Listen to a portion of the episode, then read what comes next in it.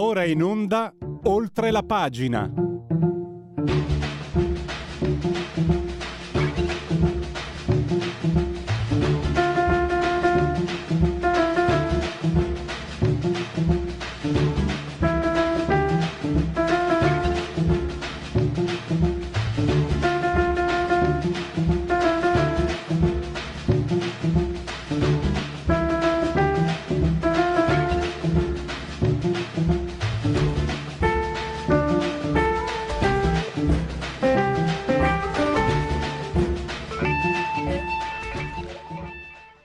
Radio Libertà, oltre la pagina, partiamo subito con l'economia. L'anno che verrà, noi non facciamo le carte, basandoci sui dati, la legge di bilancio del 2024, anche la bocciatura del MES, il suo significato, il patto di stabilità sancito eh, la scorsa settimana praticamente, e poi eh, c'è anche il PNRR.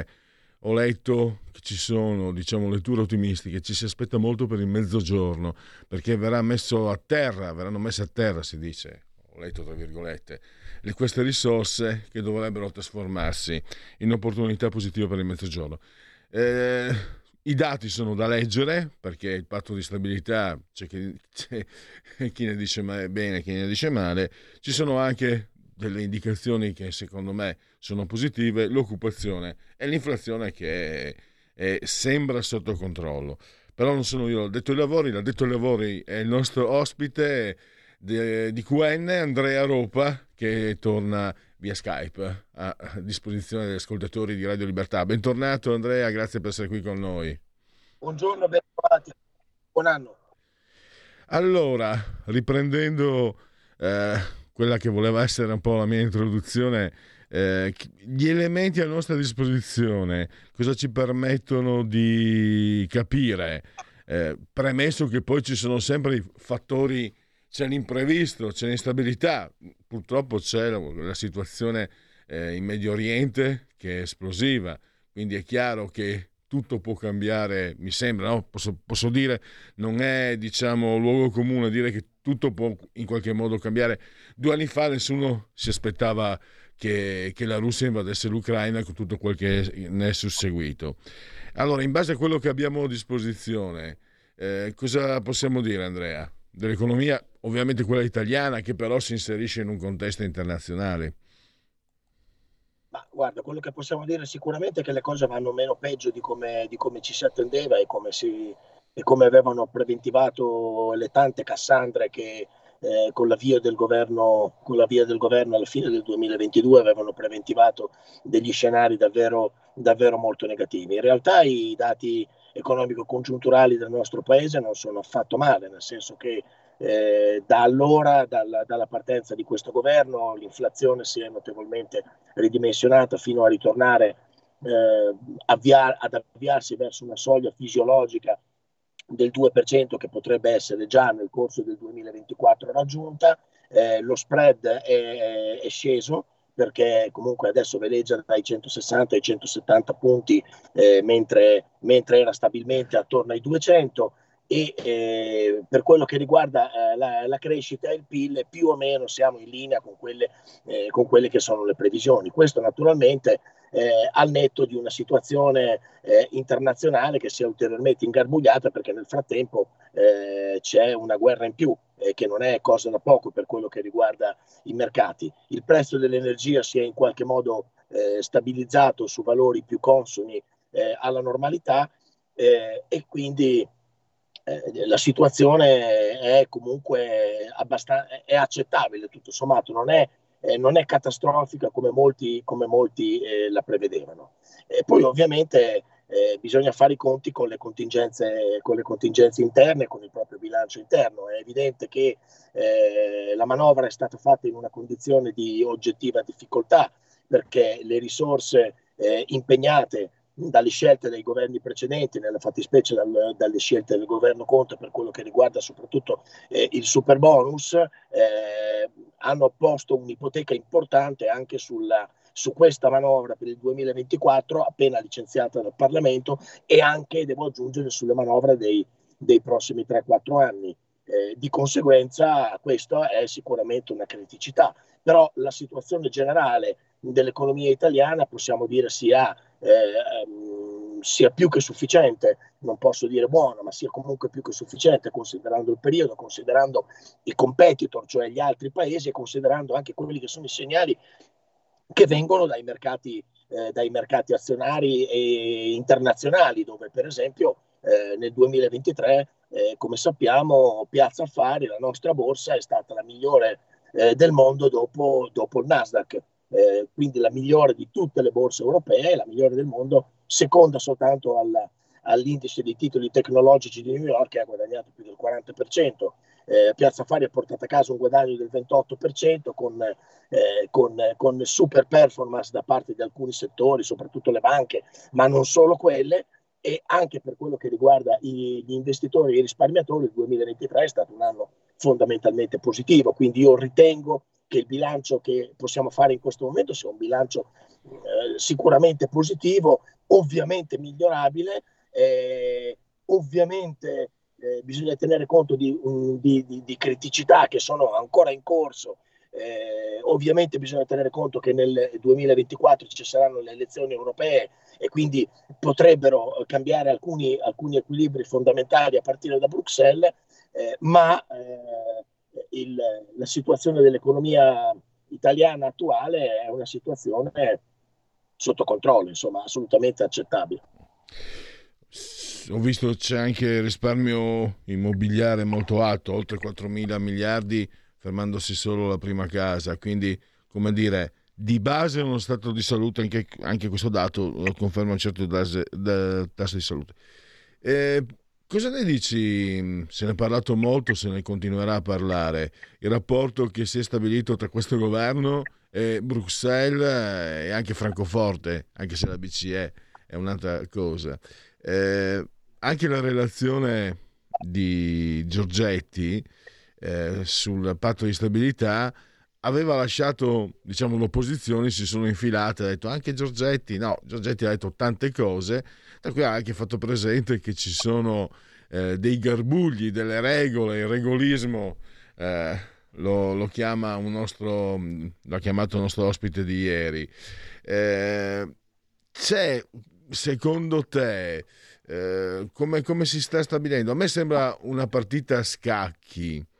Eh, per la prima volta, cioè a me è sembrato che negli anni scorsi, io lo dico fuori dai denti, ma è chiaro sono di parte, a me è sembrato che quando la sinistra era al potere diceva Bruxelles fate quello che volete di noi, l'importante è che ci diate una bella legion d'onore e così siamo tutti contenti.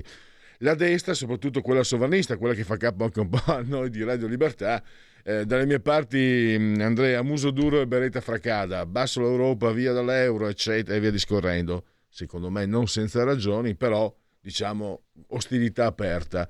Mi sembra di vedere che per la prima volta un governo italiano, al di là delle dichiarazioni, eccetera, sta elaborando una strategia. Eh, anche la stessa Giorgia Meloni con i suoi rapporti, le sue visite, eccetera. Anche se l'Italia non è che possiamo pensare che improvvisamente l'Italia eh, diventi una, eh, un riferimento importantissimo in Europa e nel mondo. Non è così per una serie di motivi però intanto il suo peso ce l'ha.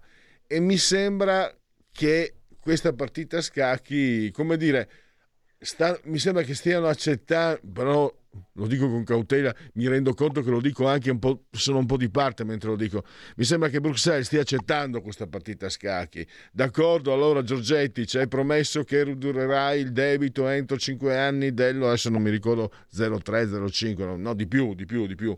No, allora va bene, ti crediamo, allora ti cediamo la possibilità di sforare 0,3, eccetera. Sto anche un po' i numeri possono anche sbagliarli.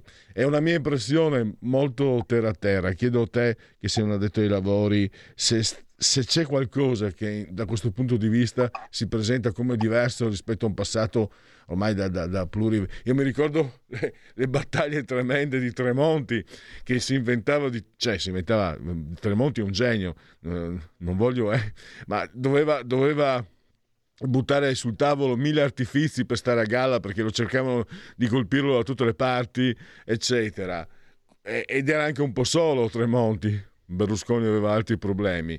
Qui per esempio c'è un asse, Presidente del Consiglio e Ministro delle Finanze e poi c'è anche il vice eh, che è un po' espressione di, di, di, Fratelli d'Italia anche se non è politicamente diciamo non mi sembra abbia la tessera adesso mi sfugge il cognome che è considerato dagli addetti ai lavori eh, una figura un esperto di economia molto molto molto bravo prego scusami Andrea ho parlato troppo Immagino, immagino, che tu ti riferisca al viceministro Leo che, che, che sì, si. Sì, sì, scusate, no.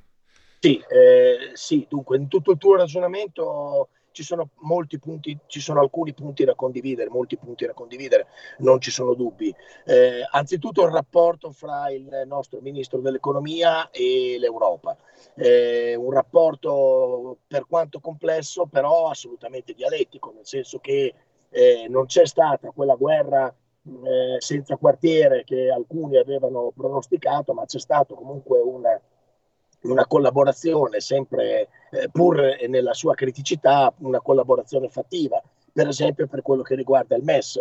Eh, non ci sono state, almeno al momento, eh, le ritorsioni che si aspettavano da parte dell'Europa, anche perché eh, l'Italia in questo momento è un paese eh, è un paese importante da questo punto di vista, è un paese strategico da questo, questo punto di vista, perché eh, nel 2024 ha la, presiden- ha la, presidenza del G7 e l'Europa eh, in questo momento è più, piuttosto debole. Per quale motivo? Perché è a fine mandato, perché ehm, a giugno ci saranno le elezioni per il rinnovo del Parlamento europeo e quindi in questo momento la maggioranza guidata da Ursula von der Leyen a Bruxelles è una maggioranza sostanzialmente in campagna elettorale che sta cercando consensi per poter essere riconfermata. E quindi eh, l'appoggio dell'Italia in qualche modo è molto prezioso anche per la maggioranza eh, del, del, dell'Unione Europea che è di segno diverso rispetto all'Italia ma con il quale eh, comunque eh, bisogna trovare una, una, convergenza, una linea di sintesi. E devo dire che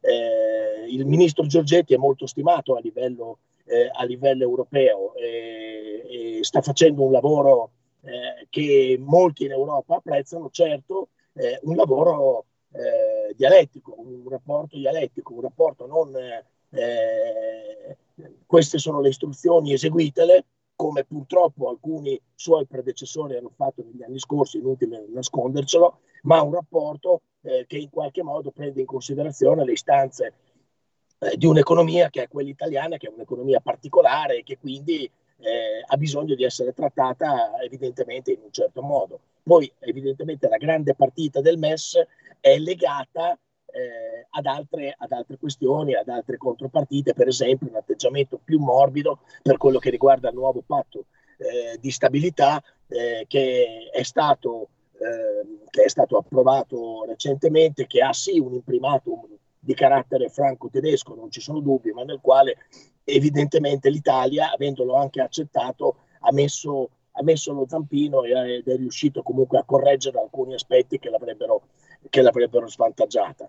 Eh, quindi, eh, come dire, Giorgetti in questo momento è autorevole, eh, è espressione di un governo eh, guida, eh, voluto dal, eh, nato nelle, nelle, urne, voluto dal popolo, un governo che è ancora all'inizio del proprio mandato e quindi eh, anche per il fatto che ha un appoggio pieno da parte della Premier Meloni, è espressione di una coalizione che sta funzionando e che sta governando e quindi anche in Europa è piuttosto ascoltato. Quindi credo che questo rapporto in questo momento sia più equilibrato, tornando alla tua domanda, sia più equilibrato con l'Europa di quanto non lo fosse per esempio con eh, eh, con eh, i governi precedenti dove questo rapporto, eh, dove, dove, il parere dell'Italia era piuttosto così evanescente per, per usare un Possiamo, Andrea, tornando eh, a Monte, non hai detto tanti gufi, possiamo dire che questo governo eh, sta esprimendo nella sua parte economica quella più convincente,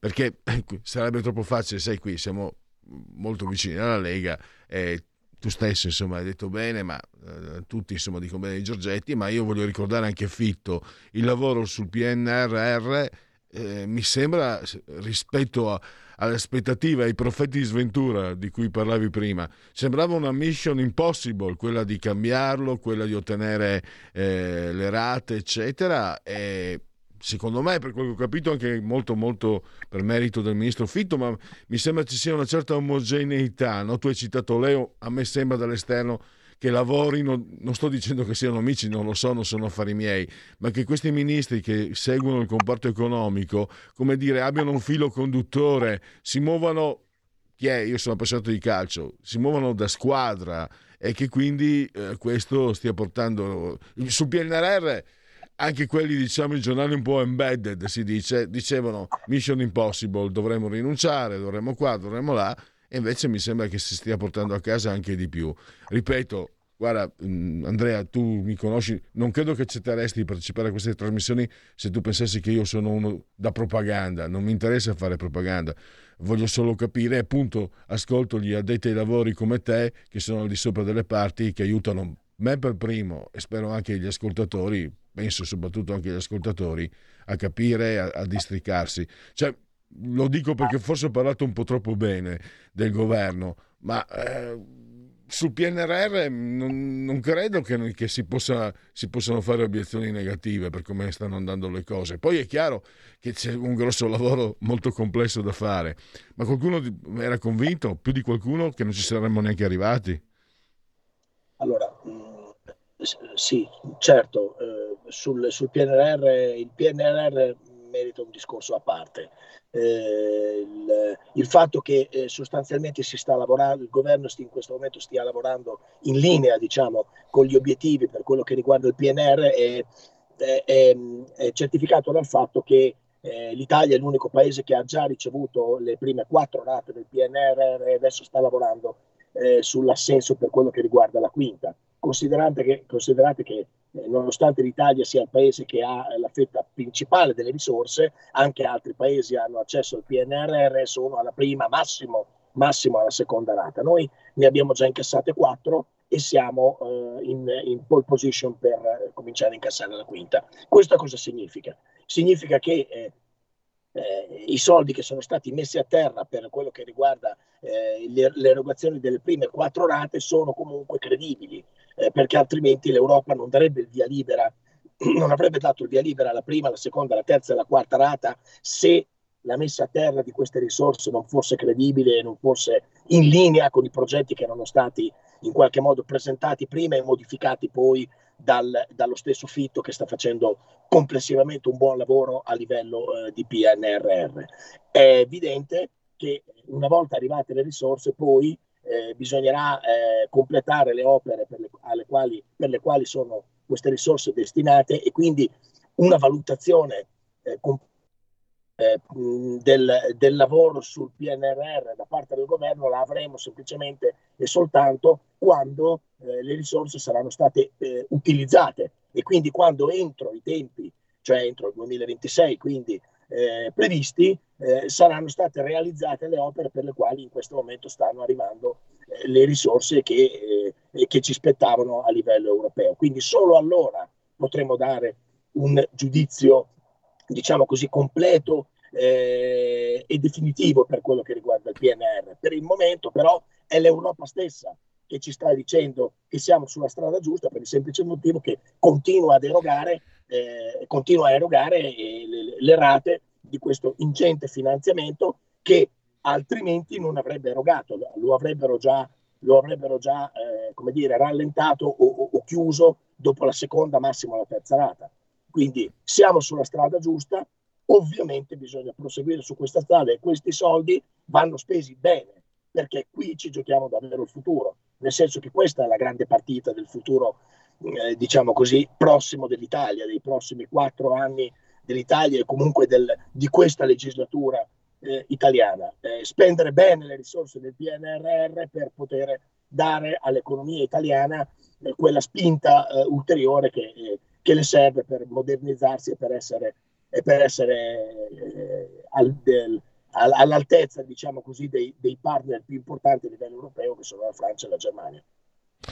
Perfetto Andrea, eh, quello che hai detto credo sia molto utile. Tenti a non vendere l'orso, la pelle dell'orso prima, prima del necessario, quindi eh, attenzione ai facili entusiasmi, perché eh, credo che sia stato utile, come tu abbia sottolineato, la delicatezza di questo passaggio. Se sbagli è un disastro. Tutto bene fino a questo momento, ma quello che, che deve essere fatto io mi ero fatto prendere un po' dagli entusiasmi, ma è giusto, anzi è necessario tornare sulla terra per poi farle bene le cose. No? Andrea, siamo arrivati alla fine purtroppo. Andrea Ropa di QN, grazie ancora di tutto e a risentirci a presto. Grazie a voi, a presto e buon anno ancora a te Pierluigi e a tutti i nostri ascoltatori.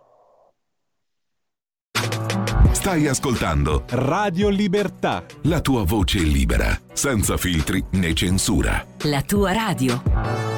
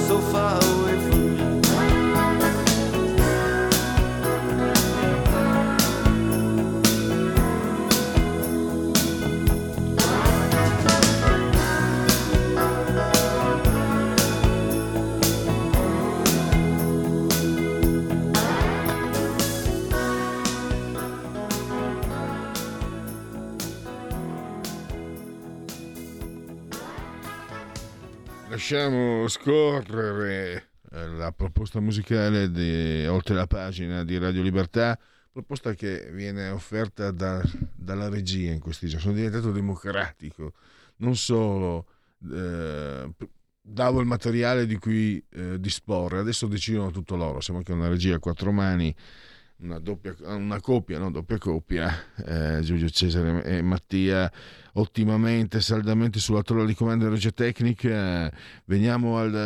erano i dry stress comunque, quindi eh, mi fido, possiamo fidarci. Andiamo a parlare con eh, la dottoressa Marta Giuliani, psicoterapeuta, socia fondatrice della Società Italiana di Sessologia e Psicologia.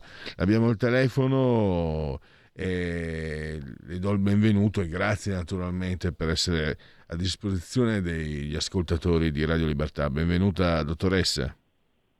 Buongiorno, buongiorno a tutti e buon anno soprattutto. Grazie. Allora, siamo giustamente ha introdotto, direi, eh, in modo mh, mm, calendaristico il calendario che c'entra con l'argomento che andiamo a toccare, eh, grazie anche a questa mh, mm, indagine di Ashley Madison, che è la piattaforma per incontri eh, con 80 milioni di iscritti nel mondo, quindi stiamo parlando davvero di uno strumento molto molto autorevole. Come sempre mi piace e mi pregio di ringraziare l'ottimo e puntuale ufficio stampa di Ashley Madison. E, dottoressa, allora questo studio, questa indagine dimostra che siamo in pieno, ancora in pieno periodo natalizio. No? Io purtroppo lavoro, sto lavorando, non vorrei, ma mi tocca, però fino al 6, eh, fino all'Epifania di solito siamo in, in clima vacanziero, in clima eh, appunto di, di anche di, di, feste, eccetera, ed è un clima che favorisce, come dire, eh, i rapporti non monogamici. Eh, come mai? Sì. Cos'è che Beh, diciamo funziona? Periodo... Cos'è che, che, che, spinge di più, che favorisce questo, queste occasioni? Allora, diciamo che qualsiasi periodo di stop eh, dalla frenesia del lavoro di solito favorisce la messa in atto, la ricerca di momenti di appagamento e di piacere. Questo tanto, infatti noi vediamo un boom eh, dei eh, diciamo, rapporti extraconiugali tanto nei periodi estivi quanto nei periodi invernali. Il periodo natalizio poi è un periodo particolare perché ha delle sue caratteristiche eh, un po' legate a quelle che sono la, la, quando si dice la magia del Natale, no? c'è tutta una serie di rituali, tutta una serie di aspetti che eh, anche dal punto di vista mediatico, culturale favoriscono ehm, favoriscono i flirt, se noi immaginiamo no, tre quarti dei film che vengono passati, semplifico e banalizzo, ma questo è, è molto indicativo, no, che vengono passati durante il periodo natalizio, parlano di amori improvvisi, di flirt improvvisi, di baci sotto al vischio, cioè c'è tutta una serie anche di immagini iconografiche legate al Natale che ci vogliono felici, ci vogliono legati ad aspetti di piacere e di coinvolgimenti affettivi. Ovviamente eh, diciamo, nel caso in cui ci siano poi delle condizioni favorevoli, le persone quindi questo unito alla caratteristica tipica del periodo natalizio o dei periodi festivi, che è quella della sospensione del tempo, no? cioè la routine cambia, e è come se si avesse la sensazione che ciò che accade durante le vacanze di Natale rimane nelle vacanze di Natale. Quindi questi due aspetti, la magia del Natale con quello che culturalmente comporta che abbiamo visto, più gli elementi di sospensione della vita quotidiana, sicuramente favoriscono la messa in atto e la ricerca di elementi di piacere anche nella vita sessuale e nella vita affettiva. Dottoressa, eh, a me sembra che lei approvasse in, in, in, questi incontri eh, l'impostazione che ho sempre voluto dare, ho sempre cercato di dare, cioè stiamo parlando di libertà, di libertà di scelta, molto importante nella, nella scelta non monogamica. Anche qui siamo in quell'ambito perché per esempio, mm, sempre vedendo questi dati, vedo che a provarci di più sono i maschi, il 54%, le donne il 32%, il 27% evita approcci nonostante l'attrazione per evitare conseguenze nei rapporti di lavoro. La percezione, sto leggendo proprio, è che siano le donne a pagare il prezzo più alto di queste situazioni, rischiando ritorsioni professionali fino al licenziamento, 26%, o morali moralistiche ripercussioni sociali. 19%. Dottoressa, alla fine, gratta gratta, siamo di nuovo lì, siamo, siamo come gli albori eh, di quando ero ragazzo io, gli albori del tempo, cioè il ragazzo che ha molte donne, l'uomo che ha il maschio che ha molte fidanzate è un ganzo, la, la ragazza che ha molti fidanzati è una poco di buono. Possibile, non ci siamo schiodati. Io a una certa età, lo sottolineo sempre, mi sembrava di percepire nelle generazioni più giovani, sto parlando dei maschi ovviamente, il superamento di questa barriera, di, questa, di questo, non so se sia giusto chiamarlo tabù, comunque questa visione indotta, perché, perché è sbagliata? Perché io la trovo sbagliata? Perché sembrerebbe quasi una scelta morale. Io invece l'ho sempre trovata sbagliata, perché è indotta. È il mondo, è la società che mi dice quella donna è una donnaccia, quello lì è un bravo. No, aspetta un attimo, cioè, cioè, fammelo decidere, fammi vedere, fammi capire. Se il rapporto sessuale tu lo vedi positivamente, come fai a dire che una donna che ha più rapporti sessuali è una poco di buono? Ma chi te lo dice? Come ti permetti a pensarlo? Ecco, volevo spiegarmi, non mi piace il moralismo, non mi piace che venga, che venga perché adesso sembrerebbe qualcuno magari c'è, c'è la posizione anche contraria. No, sei un retrogrado se pensi che la donna che ha molti rapporti sia un poco di buono. No, lascia decidere a me. E in, e in questo devo dire, mi ritengo abbastanza, come dire, progredito. Ho, ho sempre, mi ricordo poi erano le nostre coetanee sono nonne ormai, eh? che comunque osservavano questo, questa eh, disparità di rapporti. Ah, se io ho più, più ragazzi sono una P puntini puntini, invece voi siete bravi. E siccome è una logica inoppugnabile, di fronte alla logica usiamo il cervello e arriviamo a conclusione. Però, però questi dati sembrerebbe che quell'ostacolo lì sia ancora, sia ancora sul piatto. Allora, eh, diciamo che il, il, ehm, è in parte eh, reale no? la, la, visione purtroppo che, che, ha condiviso, in parte però la dobbiamo settorializzare, nel senso il, l'indagine di Ashley Madison di cui stiamo parlando fa un focus specifico su un contesto molto particolare che è quello dei flirt sul posto di lavoro. Il posto di lavoro è un posto in cui eh, vige ancora in modo importante tutta una serie di barriere culturali legate allo sviluppo femminile rispetto a quello maschile. È un contesto però che ha una fotografia anche a parte no? rispetto alla società tutta. Quindi se è vero, l'abbiamo visto anche in altre indagini sui media, sono in altri appuntamenti insieme, se è vero che culturalmente, fortunatamente, si sta andando verso una maggiore libertà di espressione della sessualità femminile e quindi di conseguenza anche un maggiore abbattimento dei tabù legati a questo, l'ambiente lavorativo è un ambiente specifico, con delle regole specifiche, in cui c'è ancora tanto eh, diciamo, il pregiudizio legato a un sistema eh, particolare, motivo per cui quando eh, diciamo, ci sono flirt sul posto di lavoro, delle difficoltà tra colleghi sul posto di lavoro, perché poi questa può essere no, la, la ricaduta, c'è ancora una visione che tende a colpevolizzare maggiormente il femminile rispetto al maschile.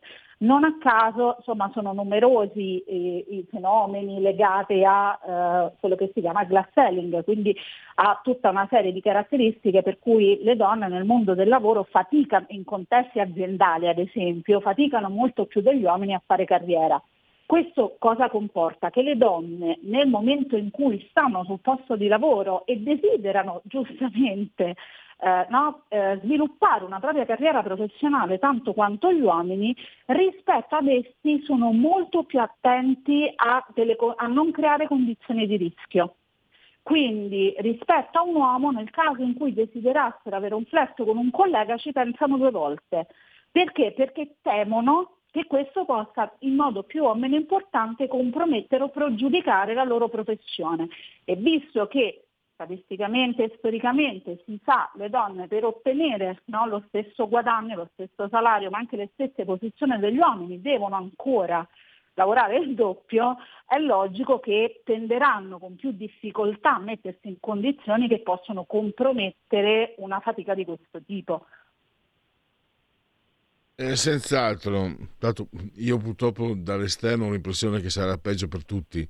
Eh, cioè, lei, sono, sono, d'accordo, lo dicono i dati se non altro, no? la maggior difficoltà e poi anche un, certo tipo, di, e in effetti è vero, ehm, la ringrazio anche per queste precisazioni, perché avevo perso di vista questo, che comunque nell'ambiente di lavoro è diverso che nel, nel sociale, c'è probabilmente ancora più, c'è, c'è ancora eh, negli ambienti di lavoro c'è ancora una vena retrograda, ancora forse perché eh, anchilosata sui ruoli professionali, non lo so di preciso, me l'ha spiegato lei.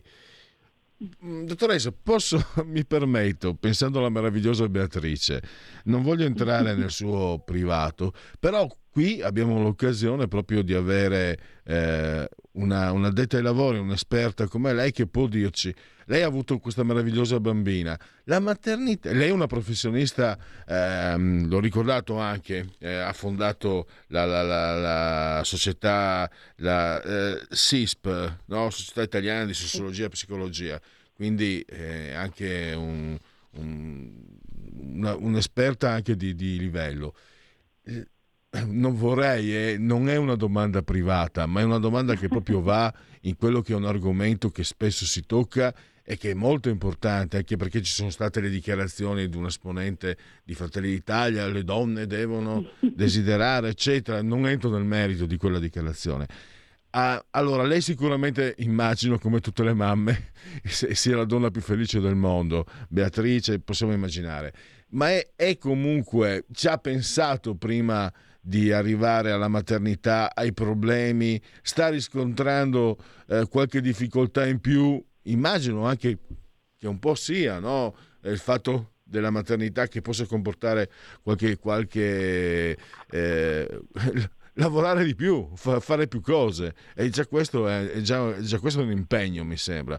Mi perdoni e non voglio entrare nella, nella, sua sfera privata, era proprio perché il tema della maternità è un tema sociale eh, e la donna che lavora è, è, riguarda assolutamente la società e quindi ne approfitto. Ma insomma, io penso, anche... penso, che sia in, innegabile no? che un cambiamento come questo abbia un impatto sulla vita della, della donna e della mamma in particolare, proprio perché eh, addetta alle cure primarie durante le prime fasi, i primi mesi di vita, quindi sicuramente ha un impatto, poi ovviamente nel, nel mondo libero professionale eh, po- si potrebbe dire ancora maggiore, no? perché eh, essendo una libero professionista il lavoro viene proprio bloccato eh, per, per, diverso tempo, questo può avere delle ricadute, però è vero anche che, eh, come dire, Uh, è stata una scelta pensata, uh, ma che sicuramente fa pensare che siamo ancora in un paese che ha supporto, no? se allarghiamo un attimino sul discorso generale, che necessita ancora di una tutela del femminile nell'ambiente lavorativo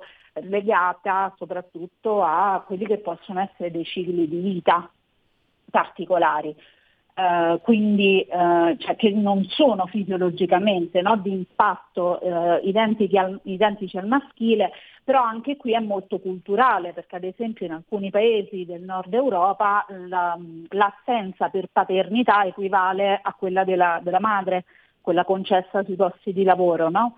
Da noi è assolutamente irrisoria, quindi diciamo che c'è anche una visione eh, del maschile e femminile come materno e paterno molto eh, radicata nella nostra cultura che ancora delega a 360 gradi alla donna la presa in carico del, diciamo, del, della genitorialità. Questo ovviamente poi ha delle ricadute a cascata in ambito lavorativo, però questo è un po' frutto del, mm, no, di anche di quella risposta che dicevamo prima dell'indagine di Ashley Madison. Cioè eh, dobbiamo, ovviamente lì stiamo andando a valutare il sentirsi o meno libere di una donna di avere un flirt sul posto di lavoro, ma quando una donna in un'indagine di questo tipo che eh, va a rispondere no, per eh, non essere giudicata, ci sta dando su un argomento che può eh, anche solo apparentemente sembrarci leggero, dandoci uno spaccato culturale, sociale, politico importantissimo che ha una ricaduta sulla vita di quella donna. Quindi come la, paradossalmente, no, su un aspetto di piacere come può essere un flirt, proviamo a immaginarci la stessa donna che ha risposto non sono libera di giocare nella mia vita lavorativa con un uomo perché temo delle ritorsioni, immaginiamo quale può essere il pensiero di quella stessa donna l'idea no, di eh, mettere in atto delle scelte di vita anche personali che poi hanno un impatto innegabile no, sulla vita lavorativa. Quindi eh, un po' il consiglio è anche vedere, cioè io molto spesso quando a Madison mi invia questi comunicati, queste indagini, Um, sarà anche un po' l'occhio critico, l'occhio professionale, ma mi interessa sempre tantissimo leggere le risposte che arrivano su una chiave di tematiche sociali più ampie, perché a volte è proprio da contesti di questo tipo, da indagini di questo tipo che riusciamo a avere delle foto così aggiornate. Eh, grazie per la risposta. Io purtroppo sono stato testimone nella dicevo da giovane che nelle fabbriche del Triveneto negli anni Ottanta eh, si stava appena appena meglio, usavo questo termine che non, torna, che non, si usa più, dei negri prima di Abramo Lincoln. La schiavitù era la situazione successiva a quella che vivevamo e ricordo, perché l'ho, l'ho, l'ho saputo in ritardo, altrimenti qualcosa avrei fatto, avrei cercato di fare, anche se non potevo fare nulla, giovane operaio, ma nelle fabbriche dottoressa, sto parlando proprio delle, delle, zone più barbariche di questo paese, le mie, Triveneto, sto parlando degli anni Ottanta, alle donne veniva fatto, eh, venivano fatte eh, firmare le dimissioni in bianco nel caso fossero rimaste incinte.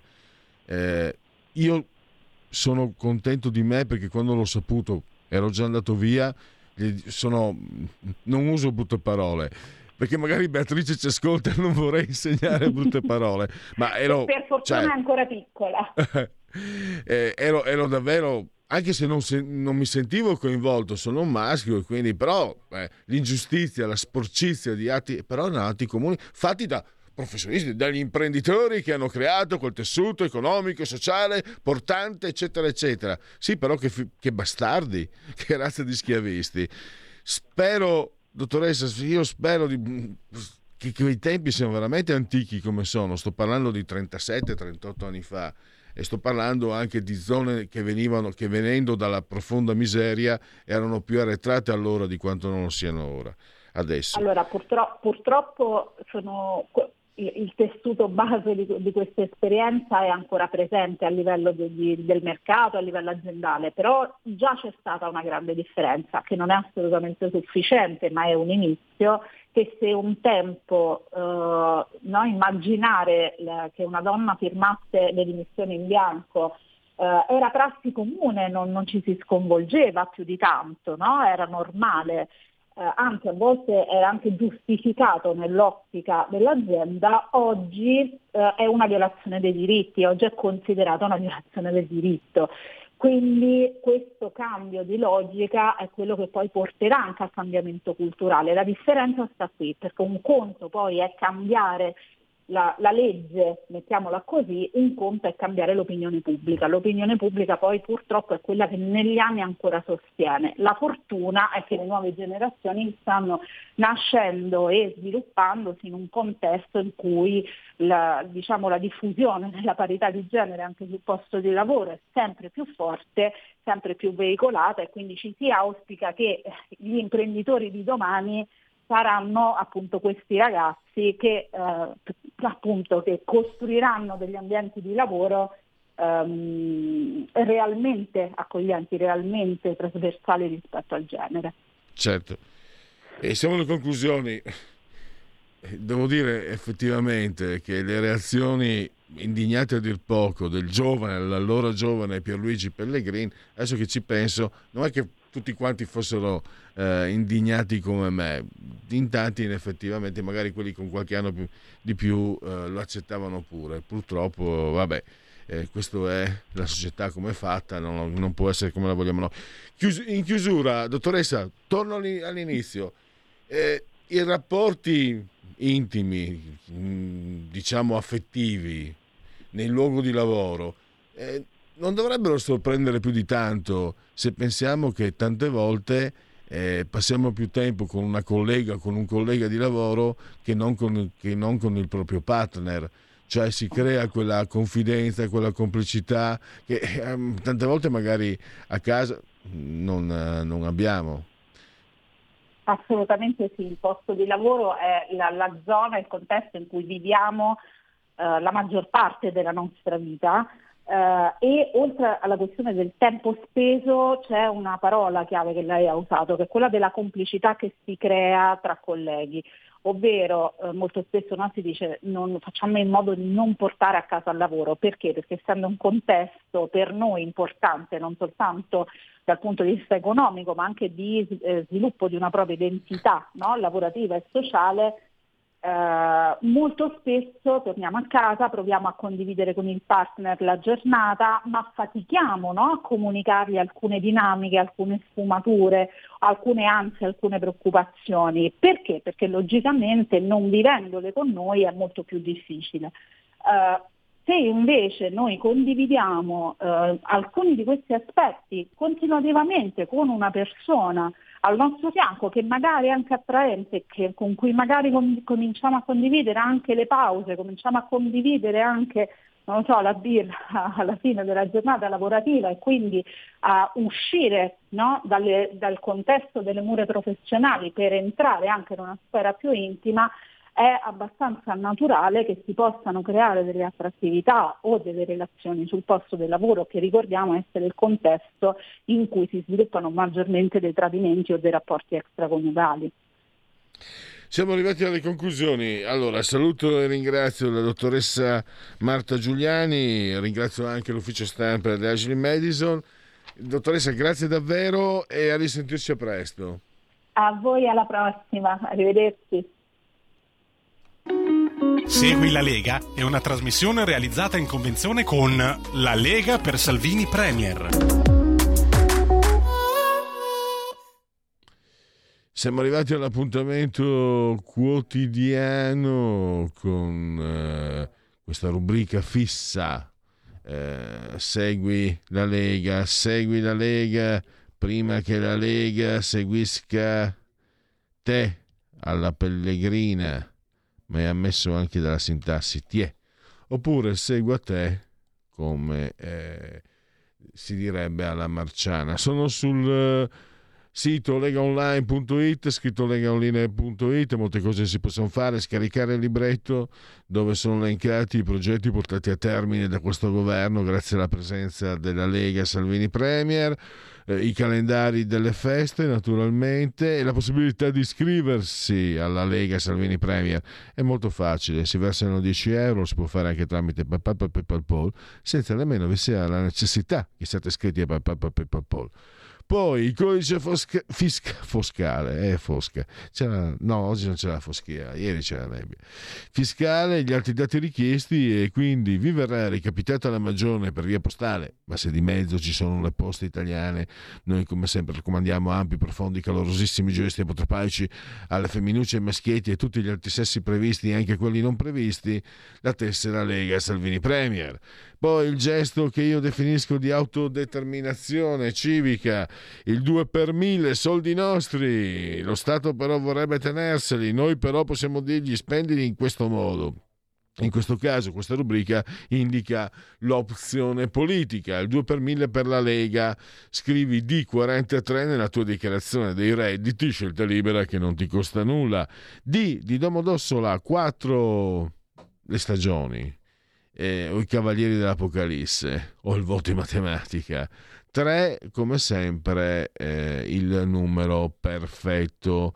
Non ci sono ancora aggiornamenti sull'ordine degli, delle apparizioni radio-televisive dei protagonisti della Lega, ovvero sia i politici, pertanto la rubrica Segui la Lega può concludersi, andiamo anche al time out e tra 5-6 minuti ritorniamo in diretta per parlare con Mirko Molteni, uno sguardo sulla situazione davvero eh, incandescente in Medio Oriente. Segui la Lega è una trasmissione realizzata in convenzione con La Lega per Salvini Premier. Stai ascoltando Radio Libertà. la tua voce libera, senza filtri né censura. La tua radio.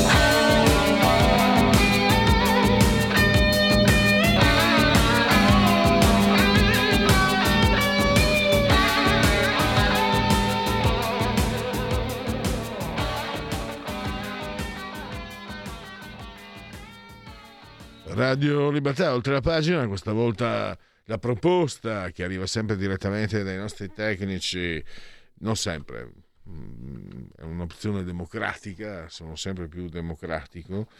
E i Tears for Fears, grandissimo gruppo degli anni Ottanta, mm, decisamente come diceva il, l'amico eh, Mattia, eh, sottovalutati, mi fa piacere che anche tra i giovani ci sia chi comunque mh, riscopre e apprezza questo ottimo gruppo.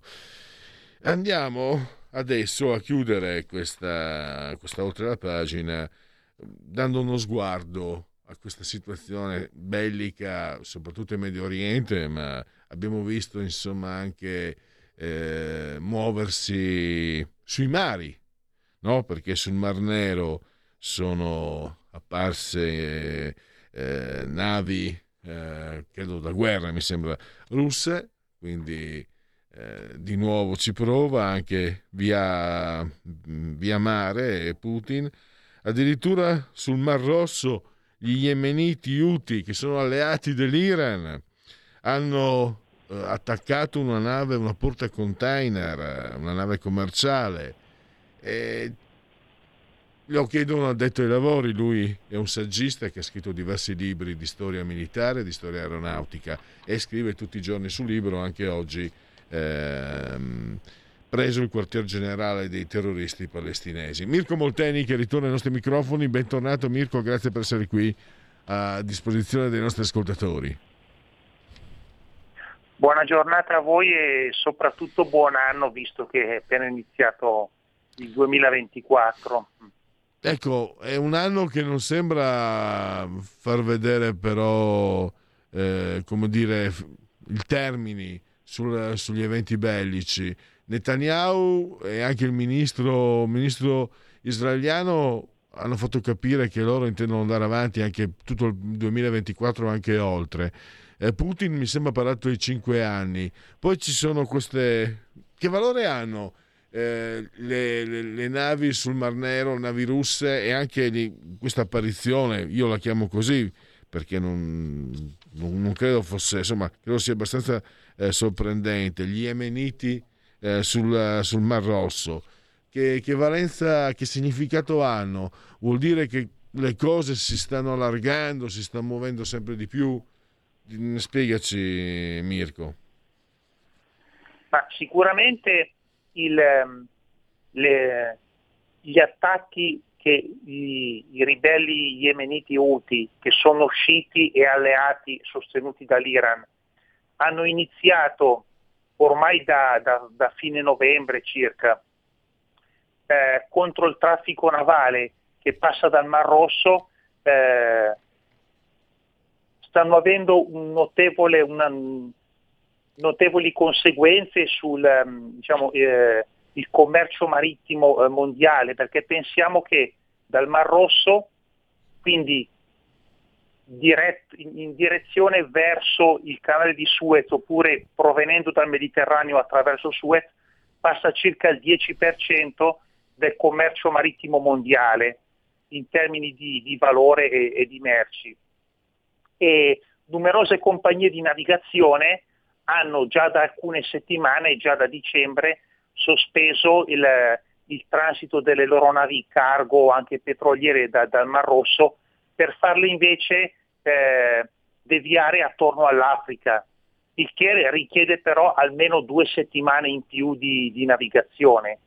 E, mh, è chiaro che gli UTI, eh, come è noto da, da molti anni, eh, sono armati e sostenuti dall'Iran e hanno in sostanza, risalendo al 2014, quando lo Yemen è, diciamo, è, è, è caduto preda di una lunga guerra civile, hanno conquistato, diciamo, si sono eh, eh, asserragliati nella parte occidentale dello Yemen, che è proprio quella che dà sulla costa del Mar Rosso, in particolare su quello stretto, lo stretto di Bab el Mandeb, che eh, collega il Mar Rosso all'Oceano Indiano e quindi tutte le navi che provengono o sono dirette verso il canale di Suez devono passare da lì.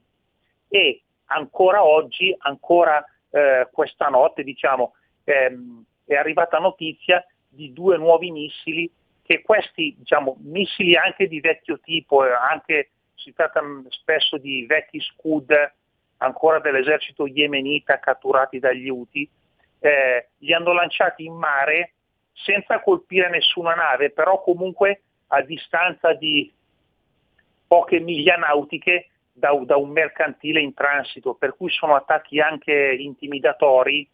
Eh, alcune navi sono riuscite a colpirle diciamo, di striscio causando pochi danni.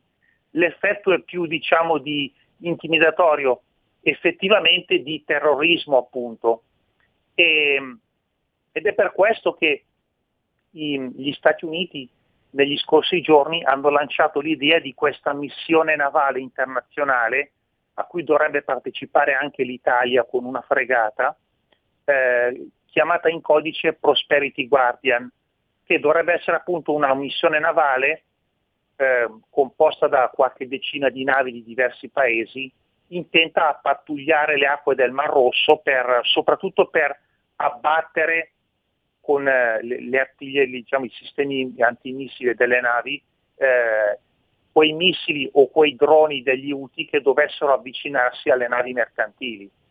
Ma certamente, visto che, eh, come è stato più volte rilevato, la regia dell'Iran viene diciamo, individuata sia dietro Hamas, sia dietro Hezbollah che lancia i razzi dal Libano su Israele, sia dietro gli UTI, è chiaro che anche la crisi del Mar Rosso eh, sembra parte di questa strategia per, eh, così per, per eh, condizionare diciamo, Israele e, e, gli alleati di Israele eh, mantenendo alta la tensione in tutta la zona.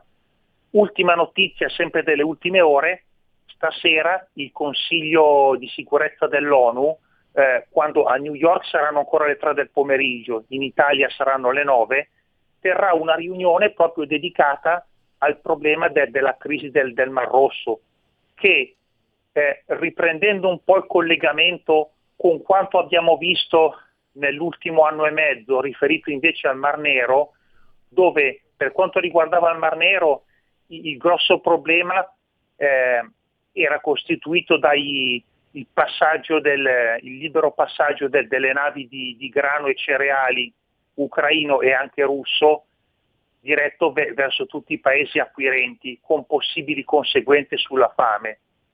Quindi eh, quello che abbiamo visto nel Mar Nero riferito al discorso dei rifornimenti di grano, lo vediamo oggi nel Mar Rosso per quanto riguarda in generale il trasporto via nave del petrolio o anche di altri prodotti, a testimonianza di come il, le vie del commercio marittimo in generale in tutto il mondo necessitino sempre di eh, protezione e vigilanza. E lo stesso discorso potrebbe valere un domani con la Cina per quanto riguarda quelle basi militari che i cinesi hanno messo su varie isole vicine allo stretto della Malacca. Mm. E questo eh, è chiaro anche questo. Non voglio cambiare discorso, volevo dare uno sguardo alla situazione striscia di Gaza, eh, Netanyahu eh, ho visto che l'Iran, che è sempre sullo sfondo, è entrata a far parte dei BRICS, le economie emergenti con la Cina, il Brasile. Questo, mm, secondo te, Mirko, in qualche modo uh, come può spostare, come può uh, cambiare quello che sta succedendo in Medio Oriente? Perché Ehm, molti si aspettano che l'Iran... Qualcuno ha detto che Netanyahu sta cercando di provocare l'Iran per avere il casus belli e quindi andare fino in fondo. Però questa nuova posizione quasi eh, istituzionalizzata dell'Iran, non so, credo cambi, cambi le carte in tavola. Credo, ma lo chiedo a te.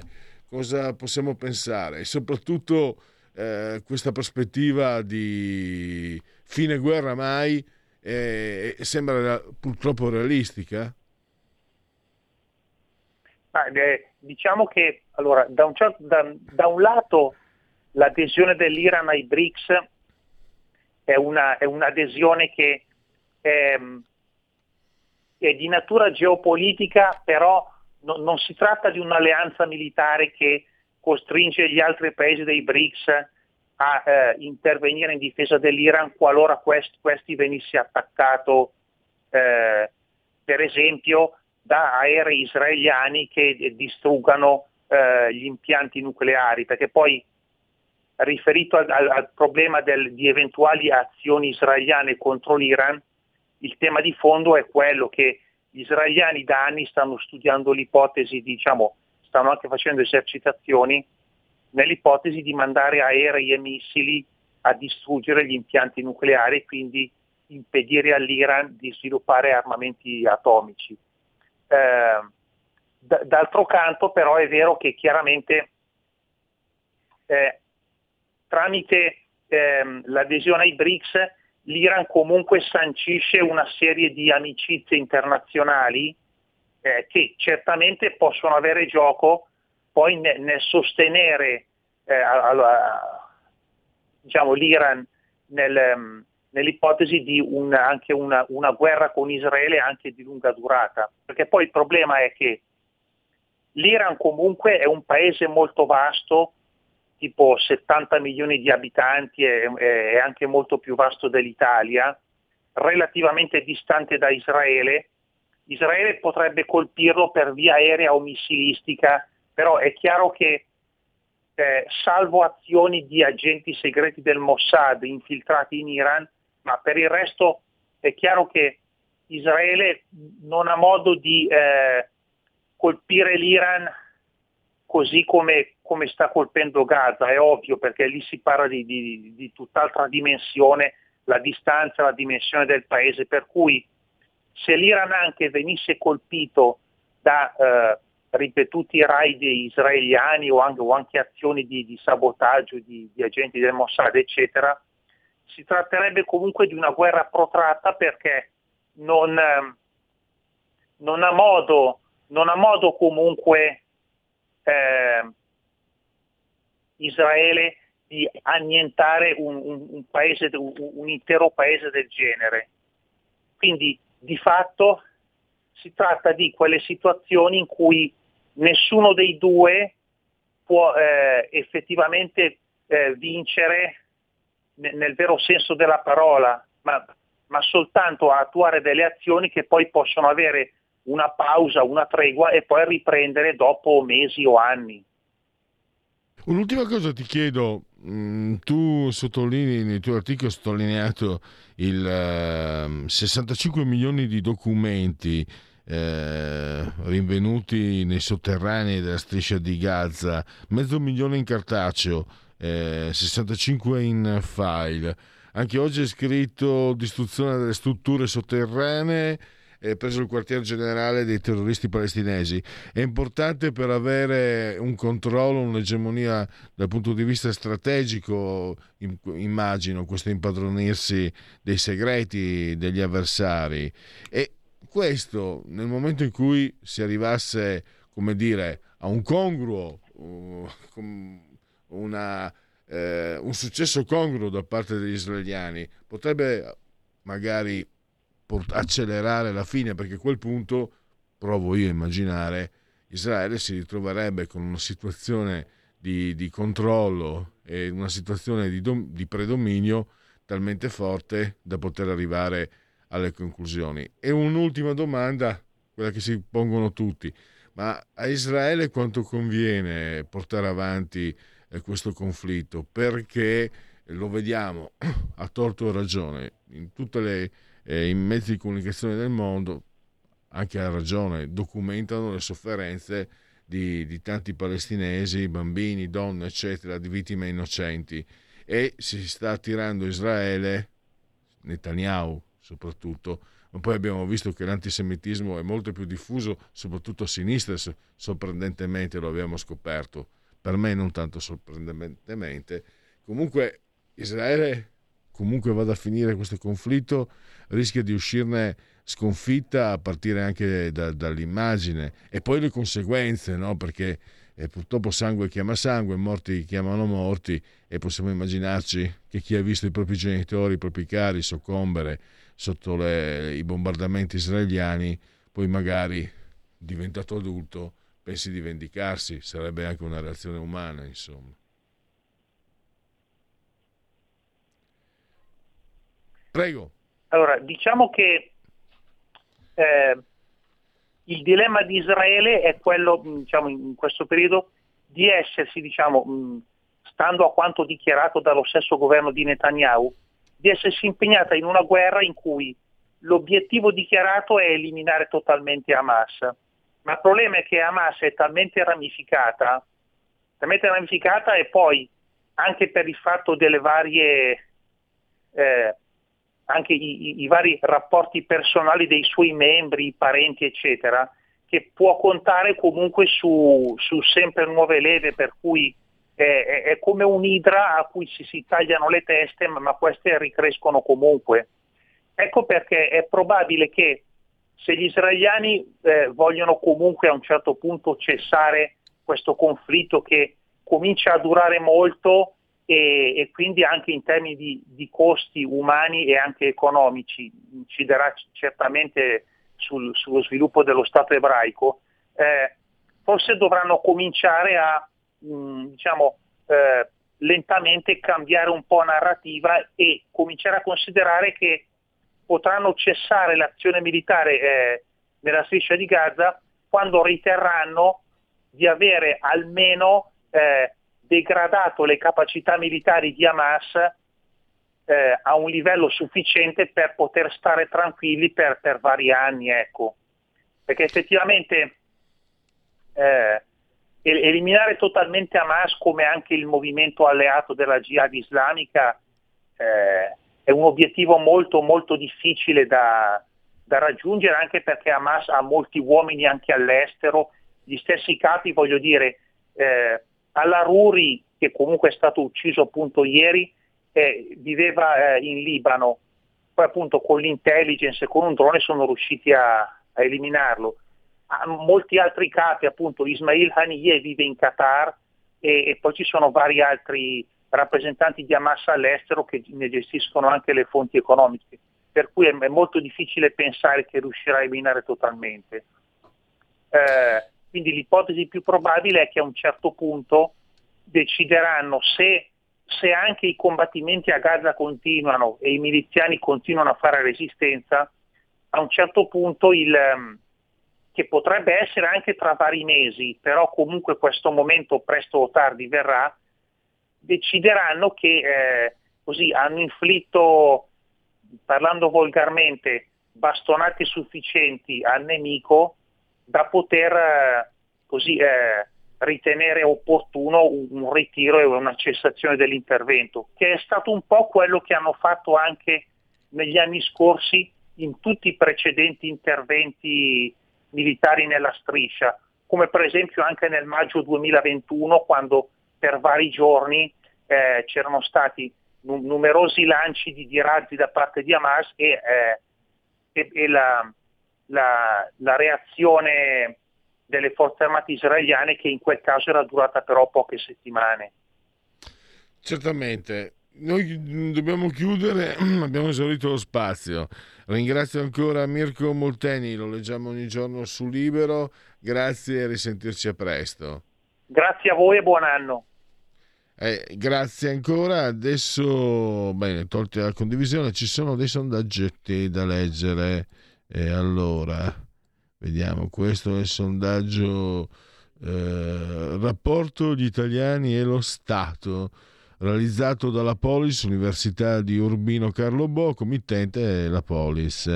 La fiducia nei confronti di personaggi pubblici Presidente e, e, associazioni, Presidente della Repubblica e Forze dell'Ordine 67, Papa 64, Scuola 56, il Comune 39, Unione Europea 39, Chiesa 38, Magistratura 37, Regione 34, lo Stato 31, le ONG 31, le associazioni degli imprenditori 25, i sindacati 24, le banche 20, il Parlamento 19, i partiti 12 e poi eh, per quanto sua conoscenza quanto si ritiene soddisfatto dei seguenti servizi. Assistenza sanitaria 55 scuole pubbliche 44 scuole private 42 ferrovie 38 assistenza sanitaria pubblica 29 trasporti umani 28 eh, si ritiene soddisfatto della situazione economica 65 della sua famiglia dell'andamento economico dell'Italia 32 eh, è d'accordo con questa affermazione? Oggi è inutile fare progetti impegnativi perché il futuro è incerto, 51%, eh, fu- futuro incerto, felicità, momenti, me cago nell'amor. Manifestazioni pubbliche di protesta, con che frequenza? Ha, eh, vi ha partecipato 18, manifestazioni di piazza 18, politiche di partito 18, attività professionali 25, discussioni politiche via internet 28, problemi di quartiere 38 e poi andiamo... Eh, Ah, eh, le proposte, introdurre l'elezione diretta del Presidente del Consiglio gradito 55 e l'autonomia differenziata 50 e poi una, eh, l'obiettivo di rendere il governo più forte e stabile, necessità per il 61, un pericolo il 33, si discute del rapporto tra magistratura e politica, eh, poli- magistratura politicizzata 52, indipendente invece la considera il 44, eh, democrazia è preferibile a qualsiasi altra forma di governo 67 e poi possiamo chiudere. Mm, funzionamento della democrazia in Italia il 43. Chiudiamo e togliamo condivisione. L'ultimo sondaggio, poi andiamo con l'unplugged dei genetliaci. Eh, il 2023 nella memoria degli italiani. Allora, abbiamo eh, il 2023 in Italia, l'uccisione di Giulia Cecchettin 60. Il padre adesso, l'avete visto ieri, ce ne parlava anche Max del Papa, eh, ormai è entrato nel, nelle star, il patriarcato. Vabbè.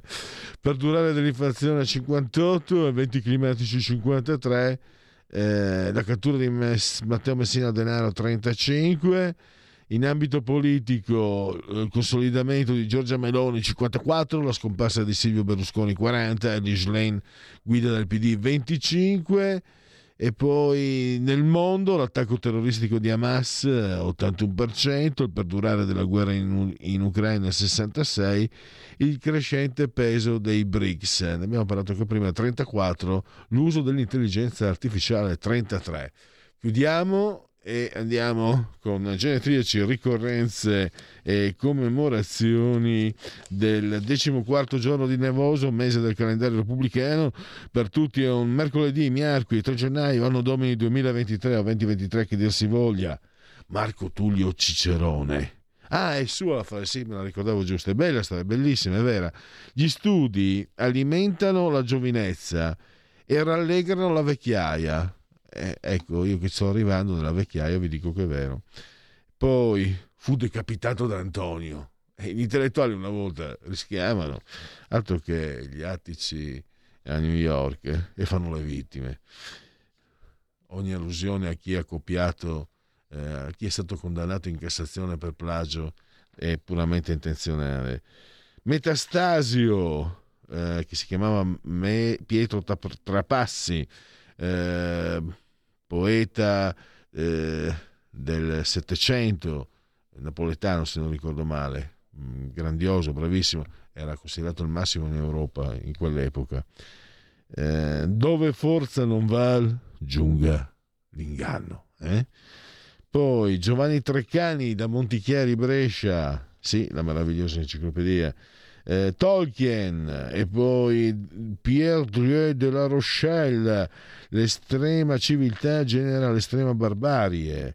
Ray Milland, attore, nomination un Oscar, Renato Carosone, tuvo fa l'americano, Renato Carusone si chiamava in realtà, Sergio Leone, eh, a me gli spaghetti western sono mai piaciuti quindi mi dispiace, Robert Loggia, una nomination per Oscar, Oh, Mister Tugliani, ovvero sia Gianfranco Fini, Joele Dix, David Ottolenghi.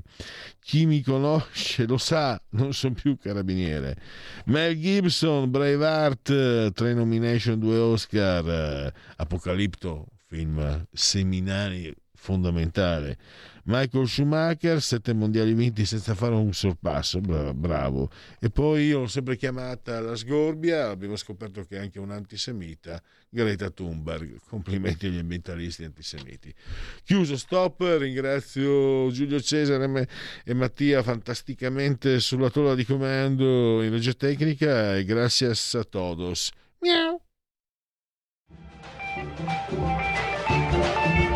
Avete ascoltato oltre la pagina.